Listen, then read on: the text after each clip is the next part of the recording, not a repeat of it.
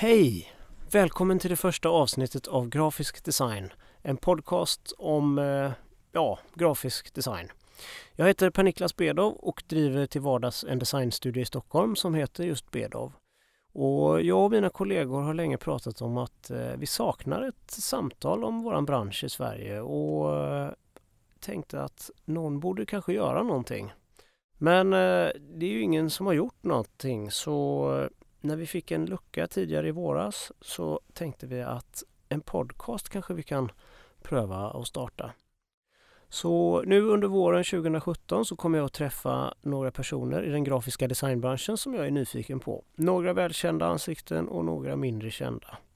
Jag tror det i alla fall. Jag har inte gjort alla intervjuer än. Men förhoppningsvis så hittar vi en skara utövare som ger en bra bild av branschen. I det här avsnittet ska vi träffa Parasto Backman. Hon gick ut Beckmans 2005 och har sedan dess gjort massor av spännande jobb. Inte minst i hennes egen studio som hon driver sedan 2008. Och det som jag är mest nyfiken på med Parasto, det är hennes ständiga strävan efter att belysa maktstrukturer och göra plats för fler normer inom grafisk design. Och för er som inte är bekanta med hennes arbeten så kan ni kolla in hennes hemsida på www.parastobackman.com. Jag skulle speciellt vilja rekommendera den litterära tidskriften Revy som kom ut med sitt första nummer i höstas. Parasto har gjort designen och den är otroligt inspirerande. Avsnittet är inte sponsrat av någonting men eh, däremot så skulle vi vilja påminna om att vi lever i ett välmående land och om du gillar det här avsnittet och vill bidra med någonting så får den slanten gärna gå till en av alla de organisationer som jobbar för en bättre värld. Parasto som du strax kommer att höra vill gärna rekommendera Vita hjälmarna som du hittar på www.whitehelmets.org. Nu så, här kommer hon, Parasto Backman.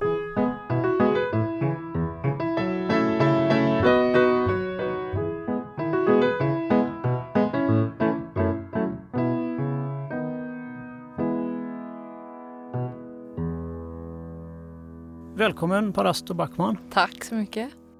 Först skulle jag vilja gratulera till, eh, du fick ju två fina priser i höstas. Ja, det fick jag. Ett, guld i Kolla Mm. och ett Design S. Mm. I, vad, vad heter, är det svensk form eller heter tävlingen heter Design Det, S? ja, det heter Design S. Det hette utmärkt svensk form tidigare. Ja, precis. Och nu heter det Design S. Och det är väl något form av nationellt designpris, Ja, har jag förstått. Ja. Den gäller ju flera olika discipliner. Mm. Grafisk design är en Mm. utav dem. Ja. Det var där du Ja. fick. Och då fick Ja. du själva S. -et. Jag, fick, jag fick ett S. Ja. precis, otroligt. ett porslin-S. Porslin? Ja, Aha, som okej. var framtaget av porslinsfabriken i Linköping. Eller om det var Lidköping. Ja. Så det var väldigt så, det var, det var ett fint, det var Ja. ett fint objekt, ett fint pris. Vi, vi har fått ett sånt också en gång. Ja, Eh, Men det var i trä. Okej. Och det första som hände när vi fick det, vi la det i skyltfönstret på kontoret, Mm. så fick vi inbrott. Då var det någon som slog sönder rutan. Så det bara rasade glas över hela esset det gick sönder.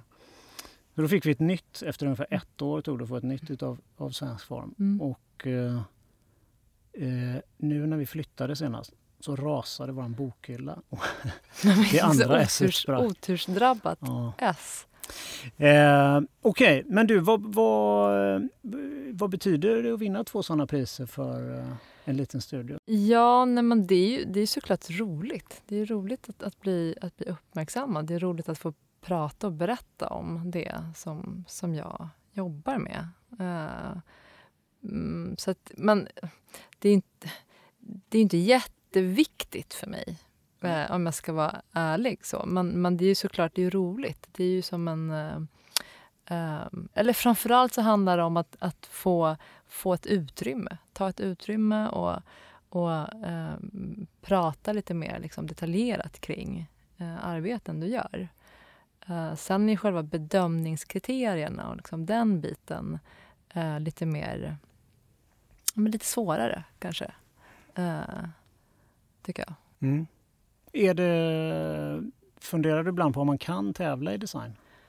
Uh, ja, ja, det gör jag nog. Uh, och jag har väl egentligen ingenting emot, uh, uppenbarligen eftersom jag själv har skickat in och varit med och även suttit i jurys. Men jag har inget, jag har inget emot uh, designtävlingar utan det skapar ju bara mer utrymme för liksom, ett samtal kring grafisk form och form överlag men jag tror att det jag ofta fastnar i och som jag tycker är lite tråkigt eh, är att det är en väldigt homogen skara eh, kreatörer som, som sitter i de här sammanhangen med, och, och, och bedömer.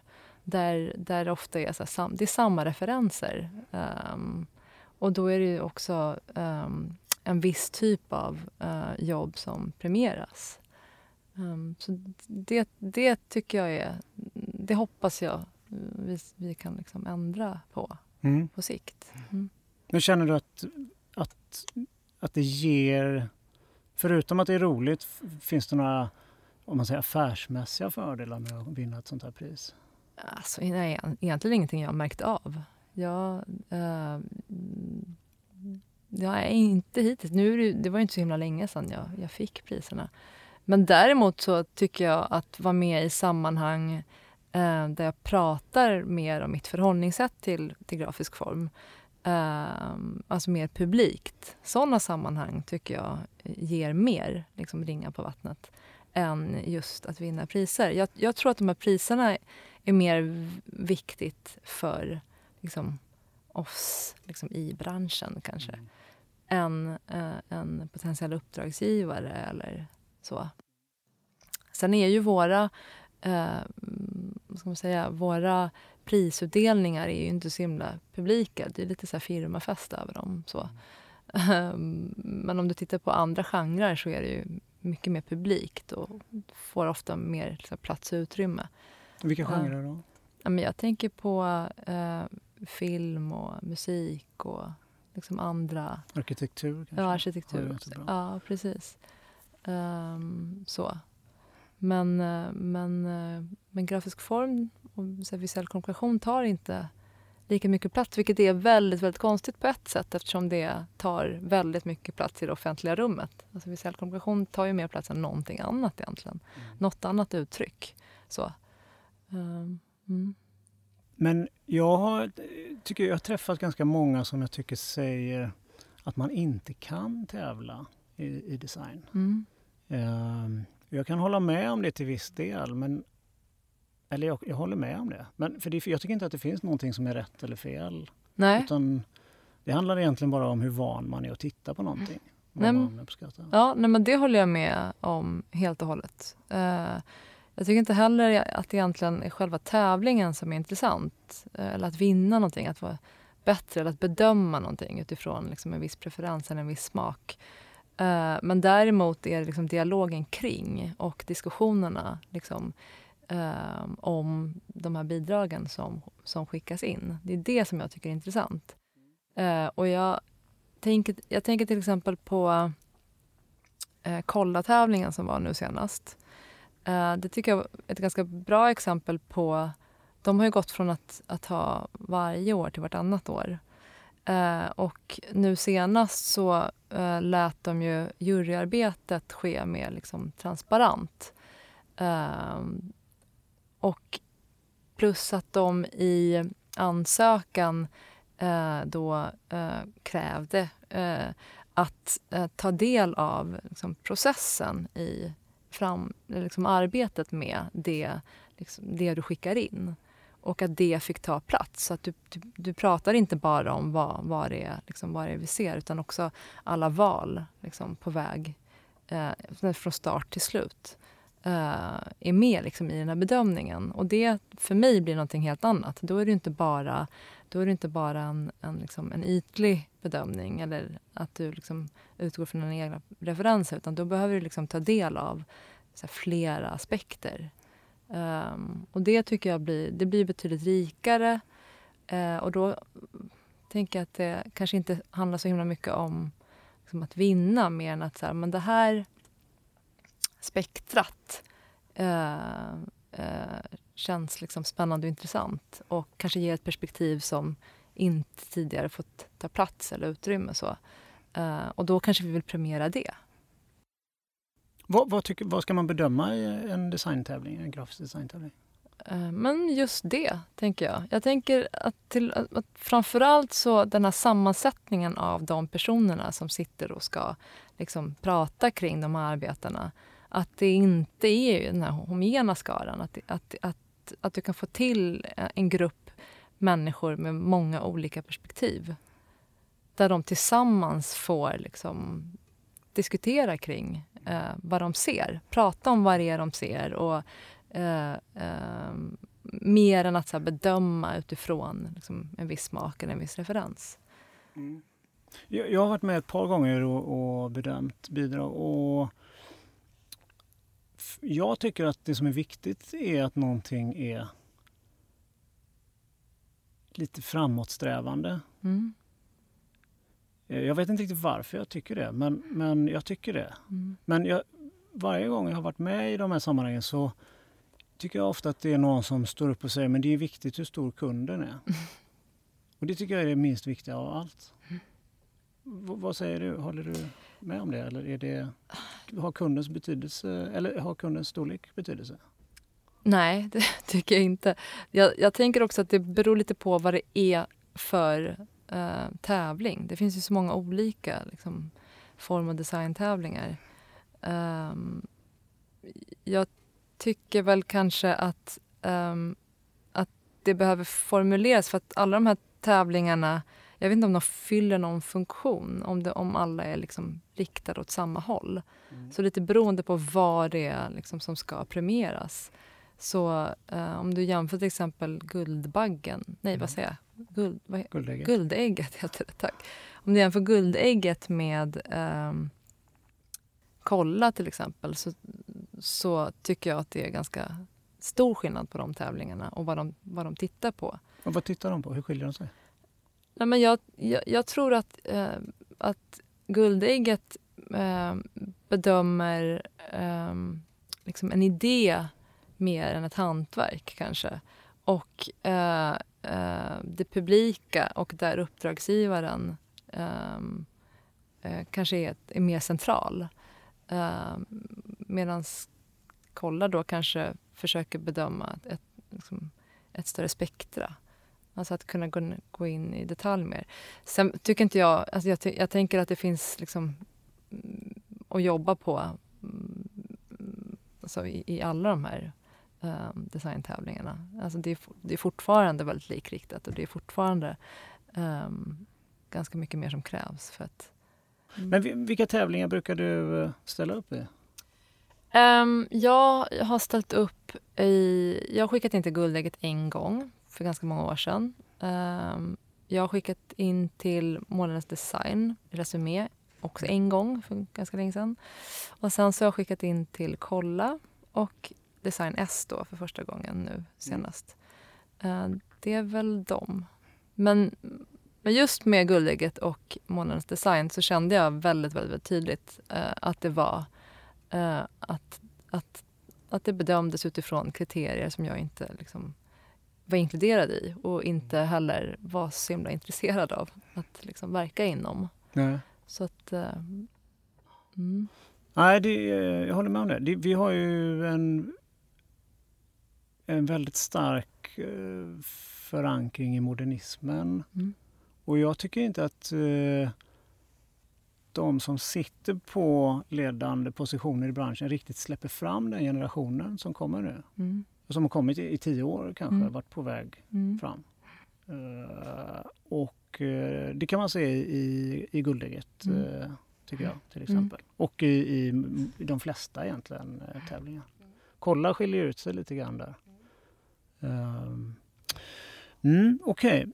men om vi backar lite grann bara och kollar på hur du startade. Mm. Jag har försökt läsa på lite grann om det här. Jag visste lite grann men jag tänkte jag skulle ta reda på lite mer. Men då eh, tror jag jag läste att du gick på Akallaskolan. Mm. Är du uppväxt, uppväxt utanför Stockholm? Mm. Ja. Det, det stämmer. Jag, eh, om, vi ska, om vi ska backa tillbaks ännu mer, eh, för att jag tycker att det är en viktig del liksom, i min historia. Det är att mina föräldrar kom ju till eh, till Sverige som gäststuderande från Iran mm. 76. Um, ehm, och planen var att de skulle stanna här um, bara ett par år och sen flytta tillbaka igen. Men sen så bröt revolutionen ut um, i Iran 79.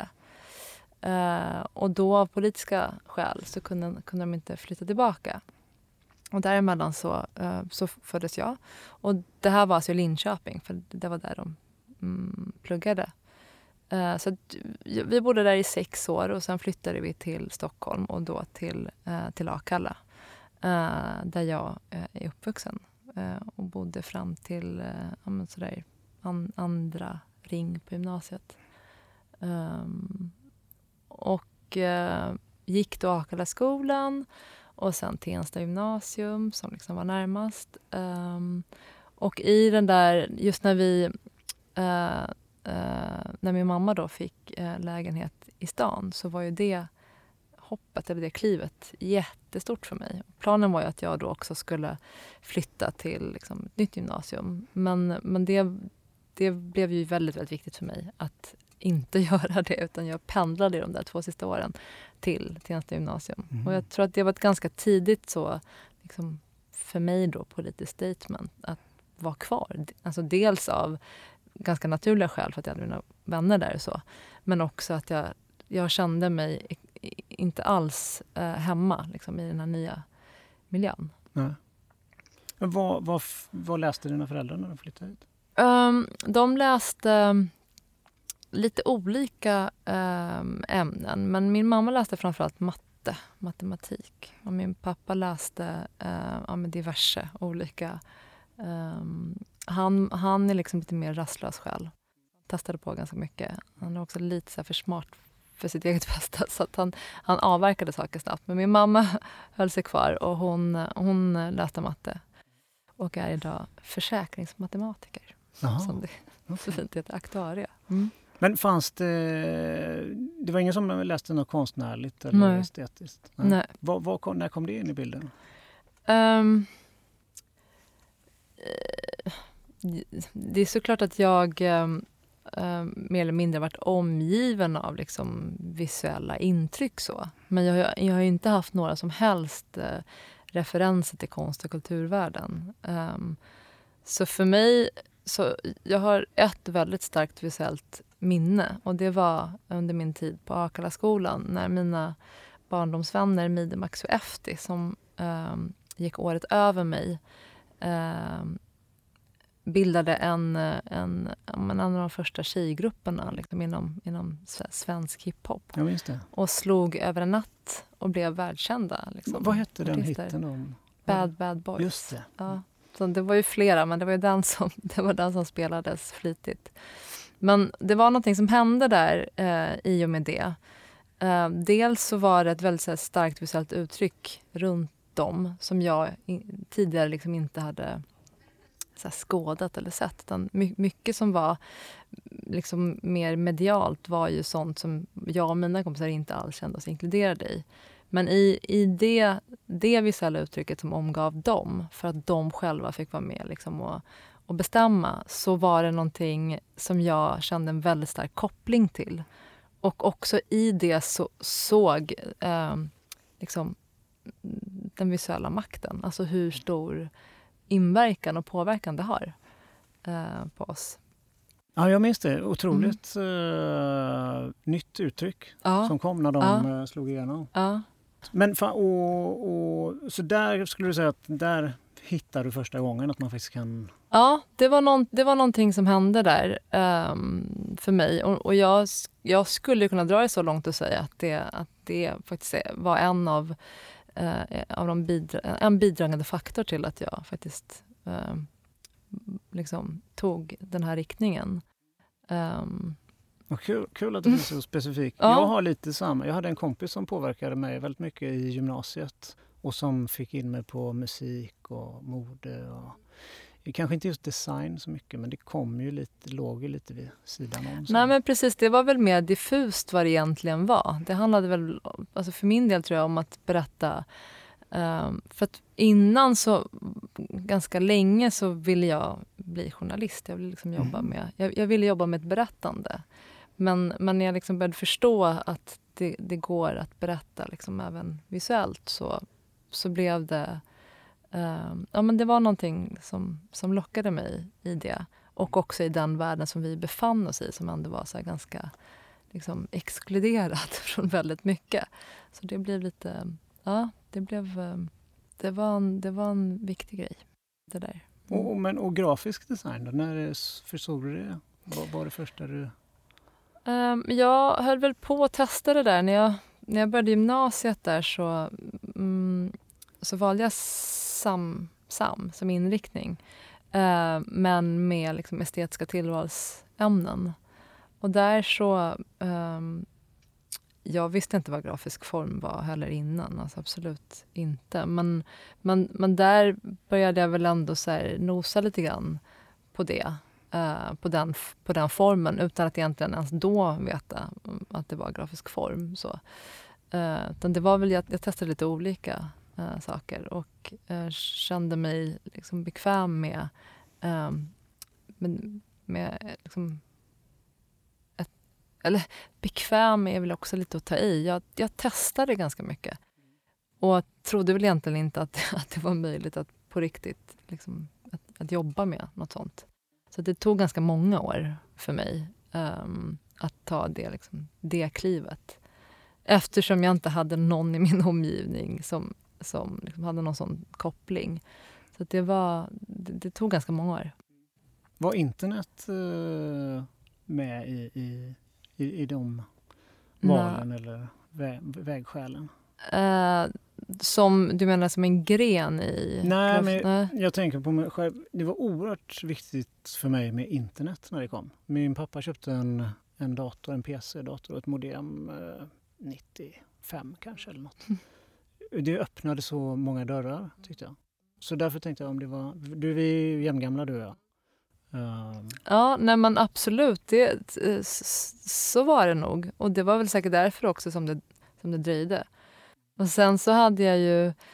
Um, jag hade ju vänner som också drogs till um, mer liksom kreativa um, inriktningar. Alltså inte samma som... In, in, inte åt det visuella hållet så, men teater och musik och Uh, och det var väl lite samma där. Alltså I den dialogen som vi hade så var det väl egentligen um, mer som ett intresse. Mer än att, uh, att kanske um, våga liksom, ens se det som någonting som skulle kunna bli ett framtida yrke. Um, och sen tänker jag också att inom, om man, så här, om man tittar på så här, persisk kultur, eller iransk kultur, då är ju ett, ett riktigt yrke, det är ju så här, då är du läkare eller advokat eller liksom försäkringsmatematiker. Så.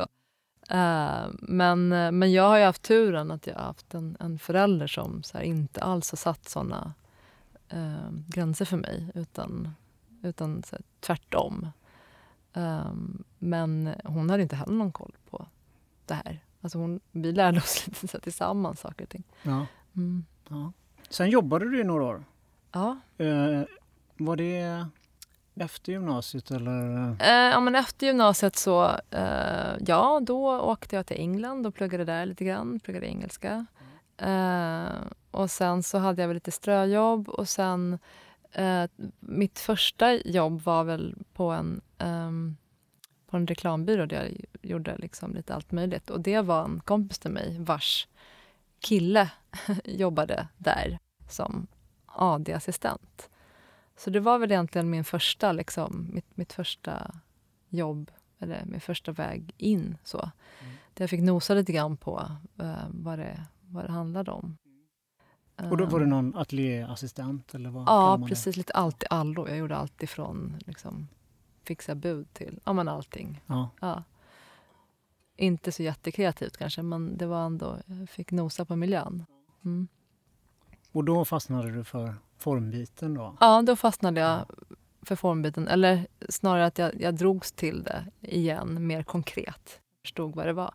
Men däremot så hade jag, liksom, jag hade ändå jag hade svårt för... Um, jag vet att jag satt med ibland när de satt och spånade om, om så här, kring kampanjer och sådär.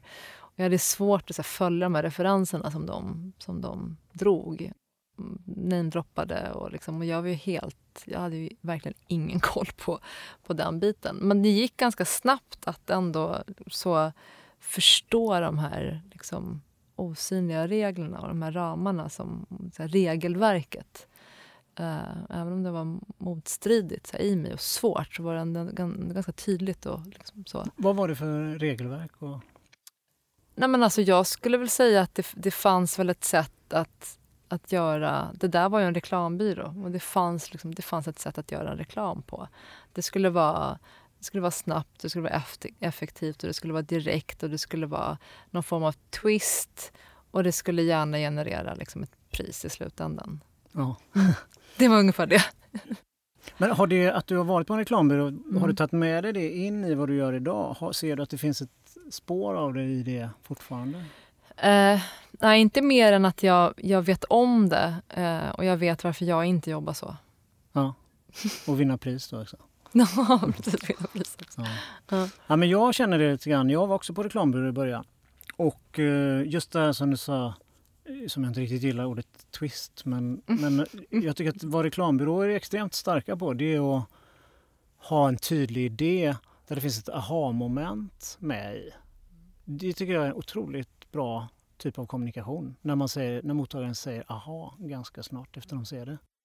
Jag tror att jag eh, försöker jobba emot det där ganska mycket. Ah. Jag försöker att kanske inte hitta det där. Eller det är klart att det kan vara roligt med ett aha-moment men jag tänker att jag tycker att det är för lite komplexitet liksom, i, i eh, form och kommunikation.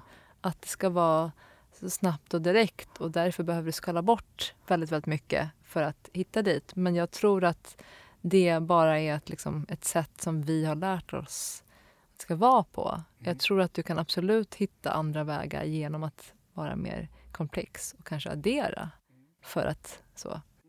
Um, men det kan vi prata mer om. Ja, ja men jag tror vi kommer in på det. Ja. Vi, eh, men vad kul att du nämner det. det mm. Man kan ju faktiskt se det ganska mycket om man jämför mm. och tittar på våra olika mm. eh, arbeten. Mm. Eh, och, och, men sen så började du på Beckmans. Mm. Eh, Precis. Ja. 2002 eller något sånt där kanske? Ja, jag gick först en eh, kvällskurs. Eh, och det var, det, var nog, det var bra för mig. För att jag fick känna lite på den miljön. Um, och så. Och sen så sökte jag in liksom året efter till Beckmans. Um, och det var 2002 eller 2003. Kommer inte ihåg. Ja. Jag gick ut 2005, så det måste ha varit det. Ja. Um, ja, och det var, den, den perioden var ju extremt uh, krävande och väldigt, väldigt så upp och ner. Um, på gott och ont. Jag försökte ju knöla in mig i någonting där. Liksom. Jag försökte förstå uh, vad, vad de här, ja, men återigen de här reglerna och vad som premieras. Och vissa saker kunde jag relatera till och väldigt mycket kunde jag inte relatera till. Um, jag försökte också ställa, ställa mm, frågor uh, och, och kanske ifrågasätta vissa saker. Men på den tiden så fanns det ju egentligen... På den tiden, det låter som att det var så här 100-talet. Men, men då fanns det inte så mycket liksom, termer som, som finns idag um, och som kanske återspeglar och um, uh, sätter saker i perspektiv. Så då blev det mer att vara så här kritiskt lagd eller hålla på med kritiskt tänkande. Det blev någon form av så samlingsterm. Uh, och vi var ett par stycken i, uh, i min klass som ägnade eh, ganska mycket tid åt där. Och just i den klassen så blev det också lite av en uppdelning i liksom reklam och grafisk form. Um, och du hamnade i grafisk form? Ja, såklart. precis. Mm. Det var det. Mm, så, okay. var så den var, det var lite delade eh, bra och, och dåligt? Eh, ja, ja, ja. Mm. Det, det, framförallt så vill jag säga att, det, att, att, de, att den designutbildningen och, och de flesta andra designutbildningar ger oss ofta verktyg att liksom tänka, lära oss att tänka kreativt och um, hur vi ska använda de här verktygen. Men det finns ofta inte liksom en, en djupare analys. Det finns liksom inget, um, ingen uh, det var svårt att sätta saker liksom i ett sammanhang. Och att, så här, fanns liksom ingen maktanalys eller ingen så substans i uh, det. Uh.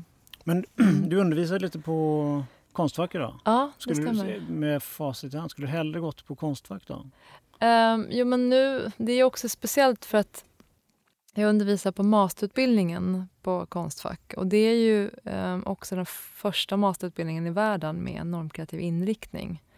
Så där pratar vi ju om... Um, det är ju mer... Ehm, du går in djupare i, i ämnet grafisk form och illustration.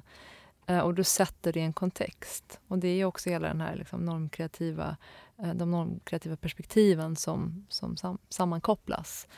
Um, så att, och den, den fanns ju inte. Om den hade funnits när jag uh, studerade så hade jag ju... Oh, jag, jag kan knappt ens liksom förklara hur, hur, glad jag skulle ha varit att, att få ha gått en sån utbildning själv. Um, mm. Kan du inte berätta lite om normkreativ eh, grafisk design? Um, ja, Eh, då, för att göra det så behöver jag nog så backa tillbaka lite grann eh, till vad... Eh, för att det, dels så ligger det ganska mycket... Just en normkritik och normkreativitet, det, det är termer som eh, är ganska, ganska nya men som, som många ändå misstolkar ofta i många sammanhang. Um, men för mig så handlar det väldigt mycket om um, det här, eh, just modernismen som du var inne på Uh, och Eh, att det har varit rådande inom grafisk formgivning och andra konstformer eh, under ganska lång tid, alltså över ett sekel. Eh, och just så att, att modernismen utgår ifrån tesen form follows function, alltså att, att det är funktionen som styr. Uh, och formen följer vissa strikta regler. Ja, men då till exempel grids, uh, rutnät som städar upp formen, att utgå ifrån så här, den vita färgen som en form av så här, neutral standard, som det rena och det goda. Um, och modernismen menar också att allt som bryter den här strikta strukturen anses vara liksom, dekoration och onödigt och överflödigt. Um, så formgivarens roll är alltså att lyfta innehållet och mer eller mindre göra sig osynlig, alltså inte ta plats. Um, och I det här så finns det en mängd osynliga regler eh, och så konstruerade sanningar. Um, och så här, vi har alla, som jag var inne på förut också, vi har alla så här, mer eller mindre behövt förhålla oss till det här. Det, det går ju inte på något annat sätt eftersom det, så här, det är en struktur, en rådande struktur. Um, och jag har ju också präglas jättemycket av det här eftersom jag omges, liksom omges av det. Um, och som jag var inne på, framförallt då um, i, under den här utbildningen och att jag kände att jag behövde knalla in mig i någonting som jag både kunde relatera till men också inte. Um, men, men det här förhållningssättet, så här, för mig så exkluderar det väldigt många perspektiv.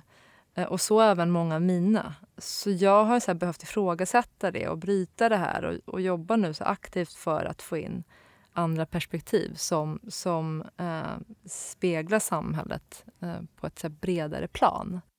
Eh, så att det handlar väl för mig om att och, också vad normkreativ, kreativitet och normkritik handlar om. Det, är väl, det handlar om att bredda så att fler så här, normer får plats. Fler perspektiv, att bredda paletten. Så, um, så kortfattat ja, så. Mm. Ja. Men jag läste, jag, eh, jag tycker det är jätteintressant. Jag har inte riktigt eh, tänkt så innan Nej. och jag tror att det är många som inte har gjort det. Eh, men just det här med vitt papper läste jag någonstans när jag sökte lite på det. Och sådär. Vad finns det mer för sådana grejer? Du, du sa något mer exempel där. Eh, nej men jag pratar om, om eh, grids. Ja. Alltså, mm. Precis. Jag, jag, tänker att det är de här... Det är ju väldigt många osynliga regler kring grafisk form som vi eh, alltså som finns på designutbildningar och som, som, som är som ja, men så sanningar. Men, men det är också konstruerat. Alltså innan modernismen så såg det inte ut så. Om du tittar på gamla statyer liksom, så var ju de i färg. Men sen så var det som att när modernismen kom så, så, så, var det, så, så bestämdes det att det ska vara på det här sättet. För att vi mår mycket bättre av den här typen av skönhet. Eller liksom den här typen. Och det, det kanske funkar. Eller det kanske så här, vissa gillar och tycker att... Eh, men det, finns, det är ju ingen, det är inte, det är inget vetenskapligt bevisat. Det är ju ingen, det är ingen sanning. så. Eh, och, och framförallt så är det ju väldigt... det blir ju, det är också kopplat till andra skeenden i historien. Jag tänker på Adolf Flohs eh, Ornamentis Crime som skrevs där liksom, i relation till andra världskriget. Och de kopplingarna är ju eh, för mig mm, väldigt, väldigt problematiska. Ja. Ja. Um, mm. Men eh, och, och det att du inte använder grids, eller gör du det någonting? Eller är Jo, det... men jag förhåller mig ju... Och och så här, jag har ju olika metoder som jag jobbar med. Eh, och, och de här metoderna ser olika ut i olika projekt. Verkligen beroende på vad det är jag, jag liksom går in i eller vad det är jag angriper.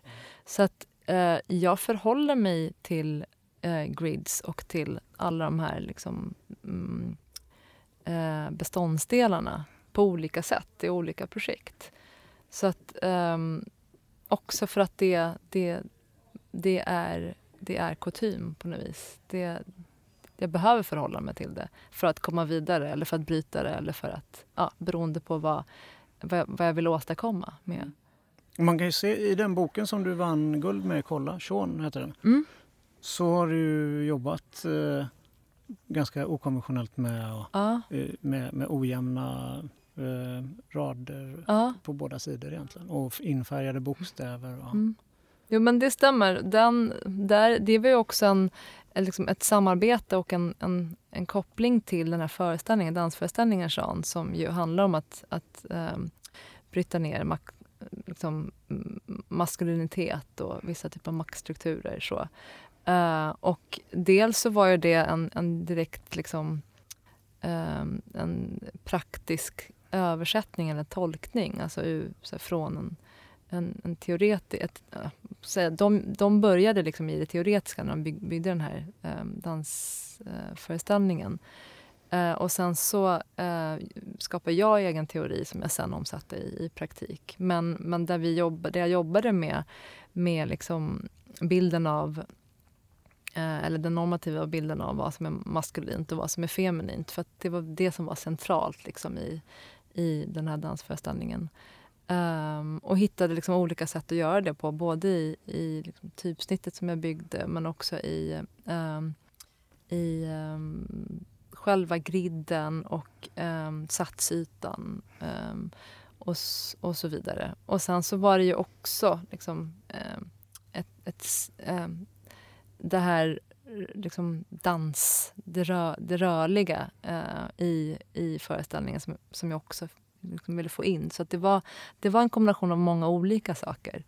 Uh, och uh, liksom ett, ett sätt att, att testa nåt annat för att se lite var vi, var vi hamnar alltså, i relation till, till dansföreställningens innehåll.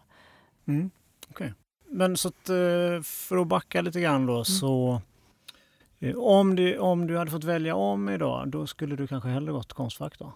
Ja, jag skulle då eh, kanske inte heller gått Konstfack, men jag skulle vilja komplettera med att gå, gå den här masterutbildningen. Därför att det är ju, det är ju en fördjupning och eh, alltså det, det jag saknade i, i, i kandidatutbildningen mm. um, som jag tycker som, som finns liksom nu, som inte fanns då.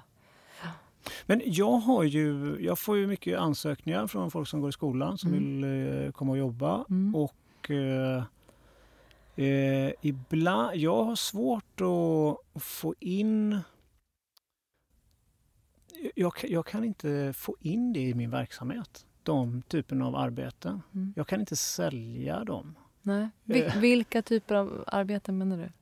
Ja, men när det kommer saker som skiljer sig för mycket från normen. Mm. Ja, vi, vi ligger kanske i något mellansegment sådär i form av ifrågasättande. Och vi är inte de mest progressiva men jag tycker ändå att vi har tar ett litet steg framåt i, i det vi gör. Och, um, men det är så otroligt svårt att övertyga en uppdragsgivare om det. Du jobbar ju ganska mycket inom kultursektorn. Vi försöker jobba så brett som möjligt och prova en massa olika grejer. Ehm, men, men, hur tänker man på, vet du hur man tänker på Konstfack där? Hur man, eh, vad är tanken då att eh, hur man ska få ut de här studenterna? Med den här masterutbildningen så är ju tanken att, att, äh, att de ska kunna jobba brett, precis eh, som du beskriver. Men att de då liksom besitter en maktanalys som går att applicera på, på allt oavsett om du jobbar smart eller om du jobbar brett. Det handlar bara om, om liksom en, en omvärldsanalys eh, kopplat till visuell kommunikation. Och att eh, kunna använda den, för att det är ju studenter som kommer från hela världen till den här utbildningen. Det är en internationell liksom, eh, utbildning. Och eh, det finns inriktning på film, illustration, grafisk form, eh, digitala medier och så vidare. Eh, och det de, det de får med sig är ju den här analysen. Och då har, de sitter ju då på en, här, en, en unik kunskap som så många andra skulle behöva. Så jag ser inte som att de, när de går ut, eh, kommer behöva jobba smalt för att få in det här. Utan snarare så är det så att om du jobbar brett så behöver du ju, så, så eh, har du mer spelrum att jobba med det här. Sen så kanske du inte gör det fullt ut hela, hela spektrat. Men beroende på liksom vad det är du ska angripa så sitter du ju liksom på den här kunskapen som du kan i möten och så vidare liksom, ta fram och prata om och, och resonera kring. Eh, och det är klart att det inte det är inte alltid lätt. Det är det ju inte. Alltså det, det, det blir ju till att utbilda och prata eh, om saker som många känner sig främmande till och ibland alltså, faktiskt blir provocerade av och så vidare. Uh, men, uh, men vem är egentligen intresserad av att liksom bara stryka medhårs och bara fortsätta göra som det alltid har varit? Alltså, jag, jag är intresserad av en, av en förändring. Liksom. Ja, men jag är det också, men jag ska ju inte säga att våra uppdragsgivare alltid är det. Nej. det är, um, vi kämpar med, med att, få igenom uh, saker. Och, eh, ja, men jag, jag, ja, men jag, jag, tycker att det är jätteintressant eh, det som vi får in och jag träffar gärna alla som kommer och, och ansöker. Uh, men uh, ibland så tänker jag, jag vet inte hur jag ska kunna använda det här. Och ibland frågar jag det också. Uh, hur, hur, ska vi göra för att få in det? För det, det, är jätte, det är steg i helt rätt riktning men, men jag tror också att det beror på att vi är ganska dåliga på att köpa design i Sverige. Eh, vad tycker du? Har du de... Ja, du... jo men jag tror att um, jag har ju un, under ett tag, alltså under en period eller under ett par år nu pratat om här, mitt sätt att jobba på och de här metoderna uh, i, i, olika sammanhang. Och då tror jag att det har blivit så att de, de uppdragsgivare som hör av sig till mig är själva intresserade av de här ämnena. Och antingen om det är så att de själva ehm, jobbar med det på ett eller annat sätt eller att de är intresserade av att faktiskt ta det steget. Um, så för min del är det ju inte svårt att få in det utan det blir ju som att ja, det är liksom en del av här, paketet eh, de, de får när de hör av sig till mig. Så. Um, men däremot så tror jag, och jag är jätteintresserad av att jobba bredare. Jag skulle jättegärna vilja ta liksom, de här metoderna eller det här liksom, sättet eh, att jobba på vidare. Jag tror att det skulle säkert kunna gå att skapa jättemycket eh, fantastiskt bra som skulle bidra till en, en förändring eh, så på många plan. Men, men eh, eh ju större liksom uppdragsgivare såklart, desto fler här, led. Och då är det alltid någon som tycker att någonting känns um, svårt och läskigt. Så. Um, men, uh, men att jag jobbar liksom inom, inom kultursektorn, för jag tänker att kultursektorn har ju uh, en större analys. Um, så, och där, nu svarar jag egentligen inte på din fråga. Du du frågade om, eh, om det köps för lite design i Sverige. Nej, men jag tycker att vi är en, en ganska omogen... Eh, jag tycker att branschen är lite omogen ibland i att köpa. Jag får för mig att... Eh, det är såklart vi är ett litet land, men jag tycker att eh, i, i England och Tyskland och Holland och Schweiz så är, är man vågar mer. Eh, jag vet inte om det ser ut, om det är organisationerna som skiljer sig åt eller om det har med individer eller... Alltså det är ju lite ängsligare här också. Ja. Så det går ju inte att komma ifrån. Um, och jag... jag mm, så jag har ju inte så här jättemycket erfarenhet av att jobba med, med den här jättestora kommersiella sidan. Så att jag, jag vet inte riktigt om jag ska vara ärlig. Sen, sen är det klart att, um, uh, att, jag, att jag märker uh, att, liksom, att betala för grafisk form och design. Alltså att, det, att många inte riktigt har kunskapen i vad det är de köper. Alltså vad är det uppdraget liksom innebär i, i ren arbetskraft och ren liksom research och analys och sådär. Så det är ju någonting som jag ofta behöver bryta ner och prata om. Att man, det här innebär det här. Och det är liksom, ja, men att det blir lite, att ut, utbilda sin uppdragsgivare. Ehm, för att få perspektiv på det.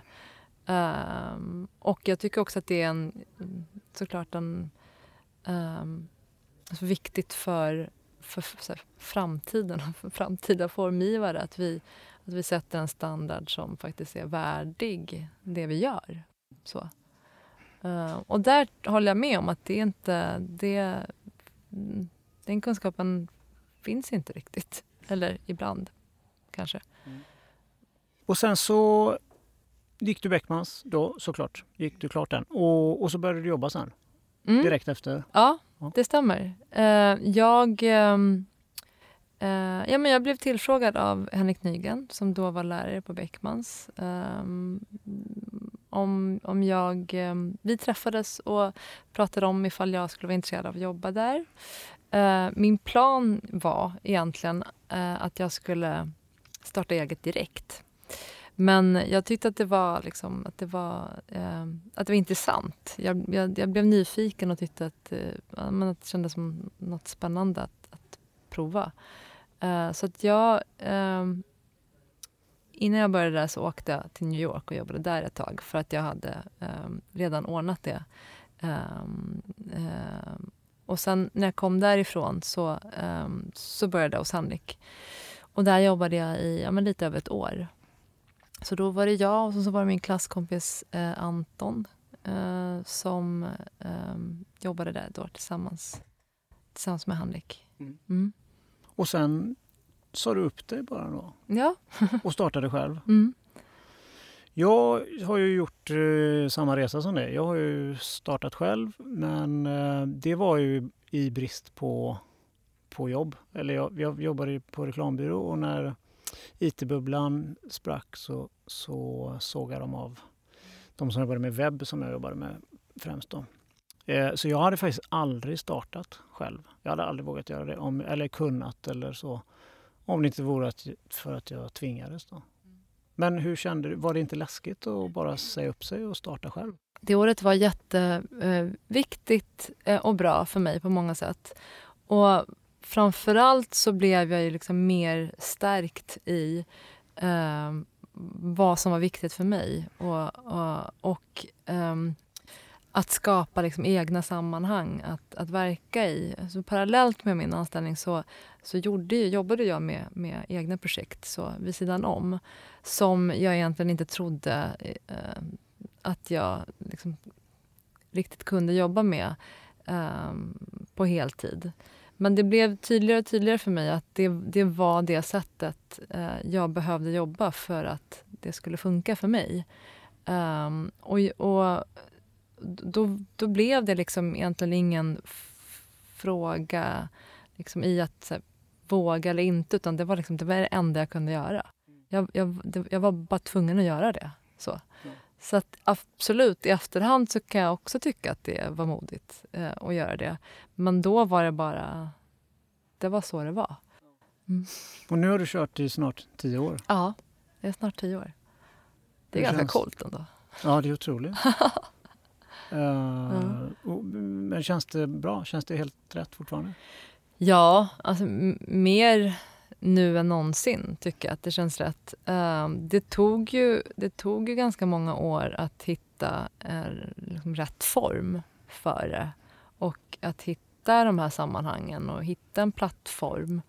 Ehm, och sen så har ju jag också alltid eh, jobbat i olika konstellationer så att det är ju inte bara, det är inte bara jag utan jag har ju till exempel ehm, Hanne Lindberg um, som jag har samarbetat med egentligen ända sedan Beckmans, så, um, mer eller mindre. Så vi, vi har ofta vissa parallella projekt som vi samarbetar kring.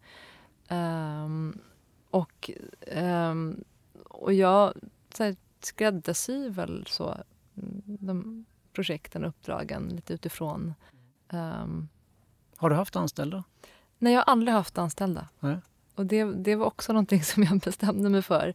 Därför att det, att det blir... Um, jag har ju haft um, um, assistenter och jag har ju praktikanter och jag har ju folk som jag liksom lägger, upp, lägger ut produktion och jobb på.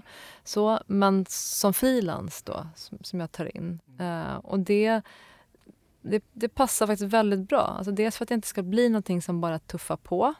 Utan att, att allting blir liksom ett nytt sammanhang, en ny konstellation.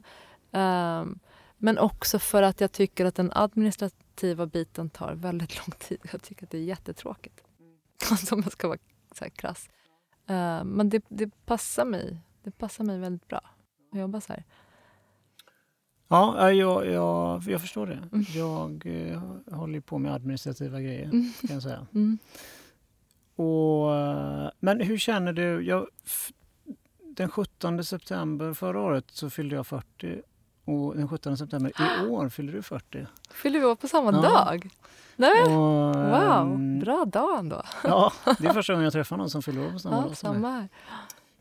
Eh, men hur, hur, känner du med åren? Eh, stagnerar man som kreatör? Nej. Nej, inte, nej det tycker inte jag. Nej.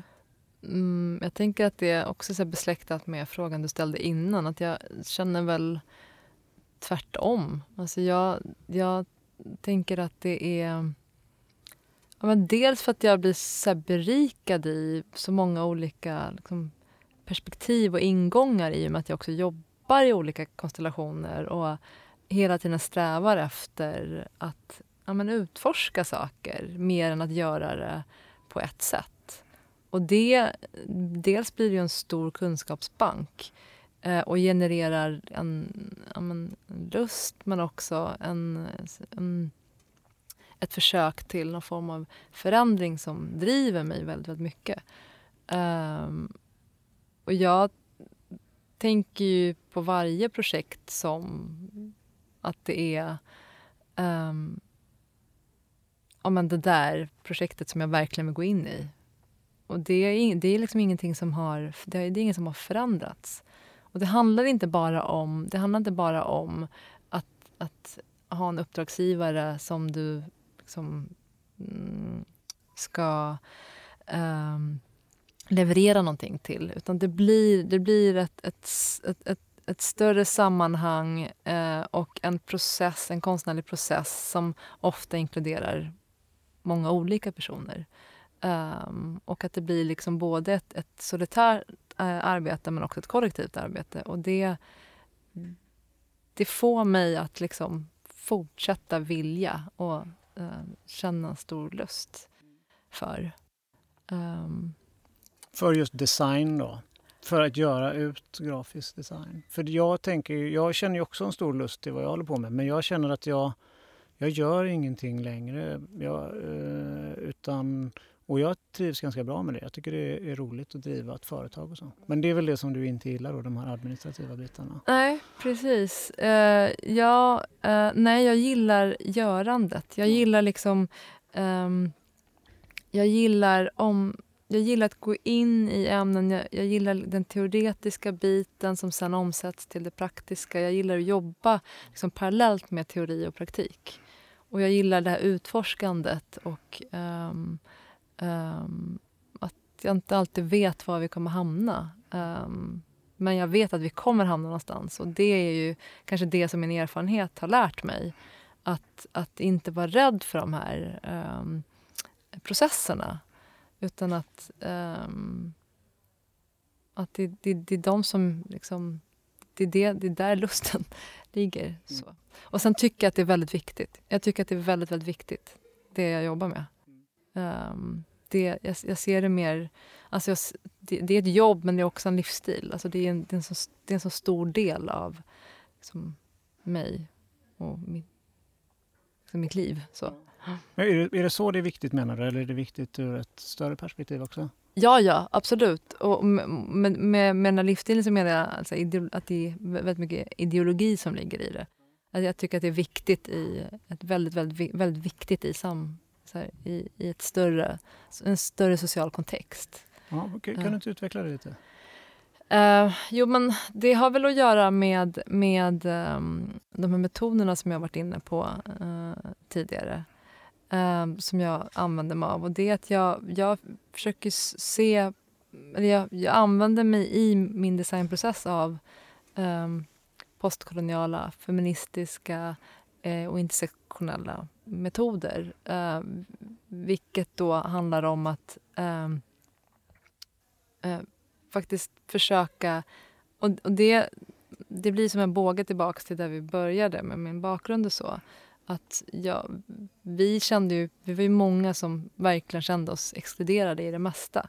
Om jag ska backa tillbaka ännu mer, som när jag liksom bodde i Linköping till exempel och var den enda med, med rötter som mina och, och försökte liksom verkligen krampaktigt så här, klamra mig fast vid um, eller snarare tvärtom, inte klamra mig fast vid det utan försökte vara väldigt mycket som alla andra men in, inte riktigt så här, det, det funkade inte riktigt för det var ju inte så. Och egentligen så är väl ingen som någon annan. Alltså, men att med de här, så här, med de här metoderna så handlar det om att så här, bredda eh, den här paletten. Den här grafiska formpaletten och visuell kommunikation så att fler, alltså med de här metoderna så att fler berättelser kan berättas. Så att det inte bara är de här Alltså helt enkelt göra plats för mer. Så att det inte bara är de här, de här de, det vi är vana vid uh, att se och ta in. Mm, okay. eh, jag skulle vilja fråga vad du ser om, om design över tid, om det behöver hålla länge. För jag eh, brukar säga till våra uppdragsgivare att det finns olika livslängd på en enhet. Så att en bok ska hålla i 100 år och en identitet ska hålla i 10 år eller 20 år. Mm. Men en affisch kan hålla i två veckor. Eh, så att, lite beroende på hur, hur du ska använda designen mm. så, eh, så har det olika livslängd. Men hur ser du med normkritisk design? Mm. Behöver den vara långsiktig eller kan det vara något som är väldigt temporärt? Eller? Uh, nej men jag ser väl egentligen inte att det um, att en sån uh, ingång, alltså en, en normkritisk eller normkreativ kreativ, eller att det um, är så annorlunda mot så här, någonting annat. Det är egentligen bara att ingången är, det, det, det, det är ett annat perspektiv, ett annat sätt att att tänka på. Uh, så jag tycker väl kanske inte att det, att det skiljer sig så mycket från någonting annat, att det behöver vara liksom kort, kortsiktigare eller så. Men däremot är det ju, det är ju mer av ett, ett utforskande och ett um, men återigen ett sätt att göra plats för mer och fler. Men jag tänker väl att jag mm, gärna ser att, att det ska hålla det, det, som, det som vi gör. Jag skulle gärna se att, liksom, en affisch och en, eh, något annat. Alltså att, att, att det är någonting som, som, som ska hålla, men kanske inte liksom... Gud, det blir så invecklat där nu. Men, eh, det ska ju såklart funka i sitt sammanhang men du ska också kunna, du ska också kunna titta på det och det ska säga någonting till dig alltså, långt senare. Du ska ändå kunna här, läsa in um, någonting mm. i det. Uh, men om du menar hållbart, alltså på så vis att det ska hålla rent liksom, att, att det inte ska gå sönder? Eller om det är Nej, men jag ska... menar mer estetiskt. estetiska. hur, uh, men jag tycker ibland kan man se saker som gjordes för tre år sedan som man bara känner så här, herregud va? varför de gjorde så här med en bok som ska hålla så länge. Vad tråkigt att den blev så trendig och bara dog direkt. Um, eller att man ser något som håller väldigt länge. Man säger wow, tänk att de gjorde det här för 60 år sedan och att det känns fortfarande lika bra. Men jag tänker att det där återigen handlar så himla mycket om, eh, om referenser. Alltså om det är så att, låt säga att det är eh, referenser som, som går att koppla till till exempel en modernistisk tradition. Då är det, om det är någonting som löper över en, en lång tid, då känner du igen det liksom 10-15 år senare och tycker så här, wow, att det där... Men om det är någonting som, är, eh, som går in och bryter det där, som ställer frågor som du inte är van vid, så beror det liksom lite på hur gången har sett ut och ser ut efter det. Alltså för att kunna titta tillbaks på det. Jag är intresserad av att, att titta på saker som, är, som jag kanske inte riktigt känner igen. Utan som jag tänker så här, wow, undrar hur det, hur det där gick till. Undrar vad det där handlar om. Alltså mer än att jag så här, ja, nej men tänk att de var så bra på att göra den här formen som vi fortfarande gör idag, redan då. det blir liksom lite så motsatt effekt. Det, så här, det intresserar mig inte riktigt, li, riktigt så, på samma sätt. Um, men det, det, låter som att du lägger en stor del av arbetstiden på research. Och kan man säga att det ligger strategi i det också? Eller? Mm. Det gör det? Mm. Ja. Uh, hur, hur, hur, ser du på, Eh, om man har en skala från 0 till 10 där 0 är, är lite pengar och mycket frihet och 10 är tvärtom då, mycket pengar och lite frihet. Var, hur värderar du uppdragen? Var ligger du någonstans där? Eller väljer det olika från olika? Ja, mm, jag tänker att det där är lite svårt att svara på. Därför att um, eftersom många av de förfrågningarna jag får ju bygger lite grann på mitt sätt att jobba på. Och då är det redan inbyggt att jag kopplas ofta inte in fem i tolv utan jag jag vill gärna vara med ganska mycket från början i ett projekt där, jag, ehm, där, där mitt arbete ehm, sker parallellt och tillsammans med liksom, det övriga, ehm, de övriga delarna.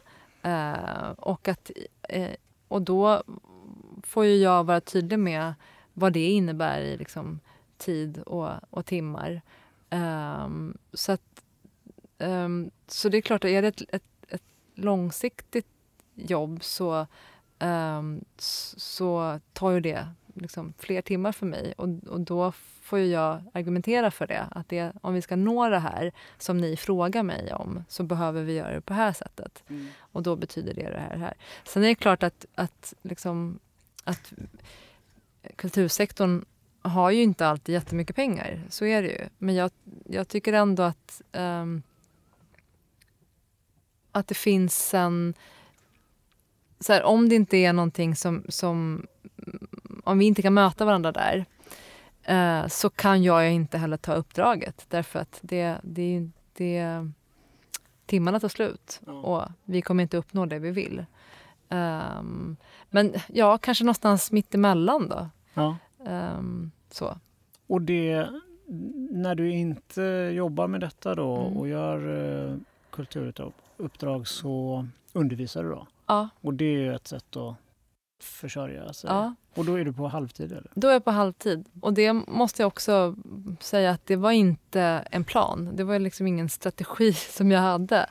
Utan jag, jag fick frågan när den här, när den här masterutbildningen började formas. Eh, och tyckte att det var så himla fantastiskt och spännande så att det, jag kunde inte på något vis eh, göra något annat än att säga ja till det. För jag, jag, jag, ser också det som en, som en förlängning av min praktik och som någonting som jag får ut jättemycket av också. Alltså, det, genererar jättemycket för mig mm. eh, och mitt arbete.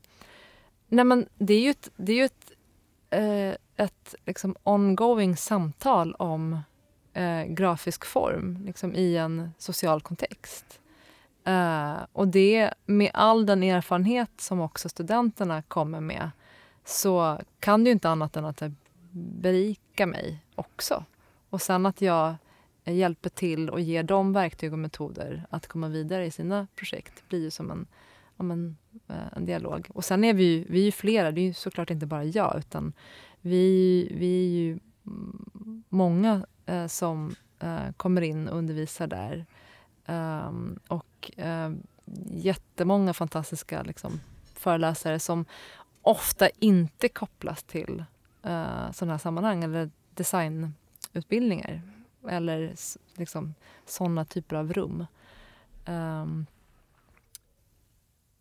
men eh, men eh, för att återgå till din fråga så det är klart att det un underlättar med liksom en, en, en, fast peng som kommer in. så. Men, men eh, jag klarade mig ganska bra innan det så att det här hade egentligen inte alls med det att göra. Men det svåra, det svåra för mig i början var väl snarare att eh, hitta ett sätt att balansera 50% där och 50% liksom i min egen praktik. Det var ju ganska länge 100% plus 100% som blev 200 Och det är ju inte, det är inte, jätte, det är inte hållbart eh, i längden. Men det tycker jag att jag börjat få ordning på. Du har fått kämpa med att driva eget? Uh, hur menar du då?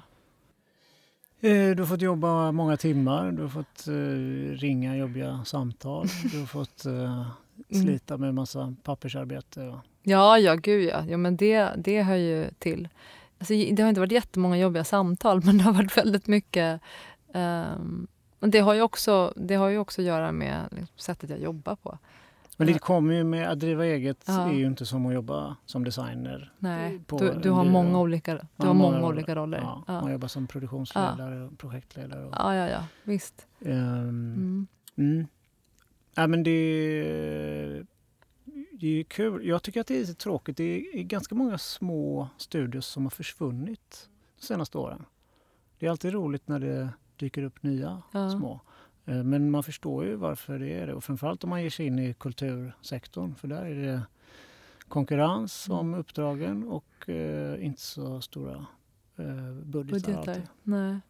Men det är jättebra att eh, undervisa samtidigt. Ja. Eh, jag gjorde det under, en, under fem år tror jag, faktiskt, på Södertörns högskola. Då var det mer det var eh, journalister mm. som jag undervisade. Och och eh, mer i generellt grafisk form. Eh, så det var inte så djuplodande som, som det som du gör. Nej. Mm, Okej. Okay. Eh, men jag kan tänka mig att du väljer bort eh, mycket uppdrag också då? Eller får du förfrågningar där du tackar ja, nej? Ja, ja. jo men det gör jag. Och det, eh, det har ju med... Det, det, det är ju den där tidsaspekten. Att jag alltså det är av den anledningen? Ja, det är av den anledningen. Ja, men jag tänker mer moraliska skäl. Uh, ja, men nu får jag ju egentligen inte så jättemånga omoraliska förfrågningar. Uh, så att jag, jag ska ärligt säga att jag inte tackat nej till så mycket av, av den anledningen.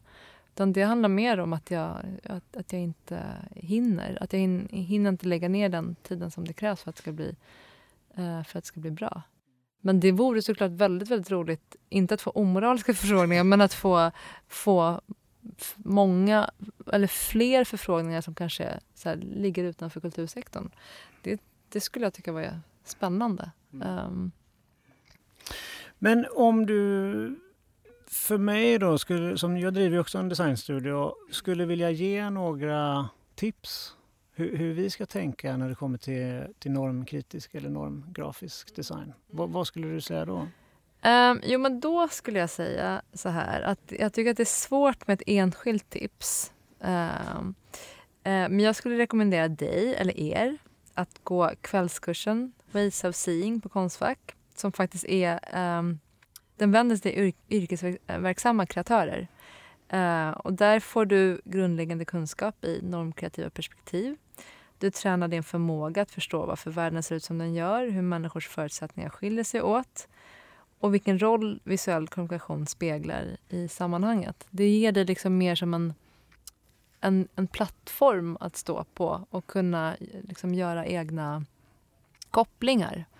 Därför att um, det handlar så himla, det handlar så väldigt mycket om det. det grundläggande så här, kunskap i omvärldsanalys kopplat till visuell kommunikation. Och då, är inte det, då räcker inte det egentligen med tips här eller där utan då behöver man den där grunden. Um, så det, det, skulle jag, det skulle jag rekommendera. Spännande. Tack så mycket för att du kom hit. Tack för att jag fick komma. Jätteroligt.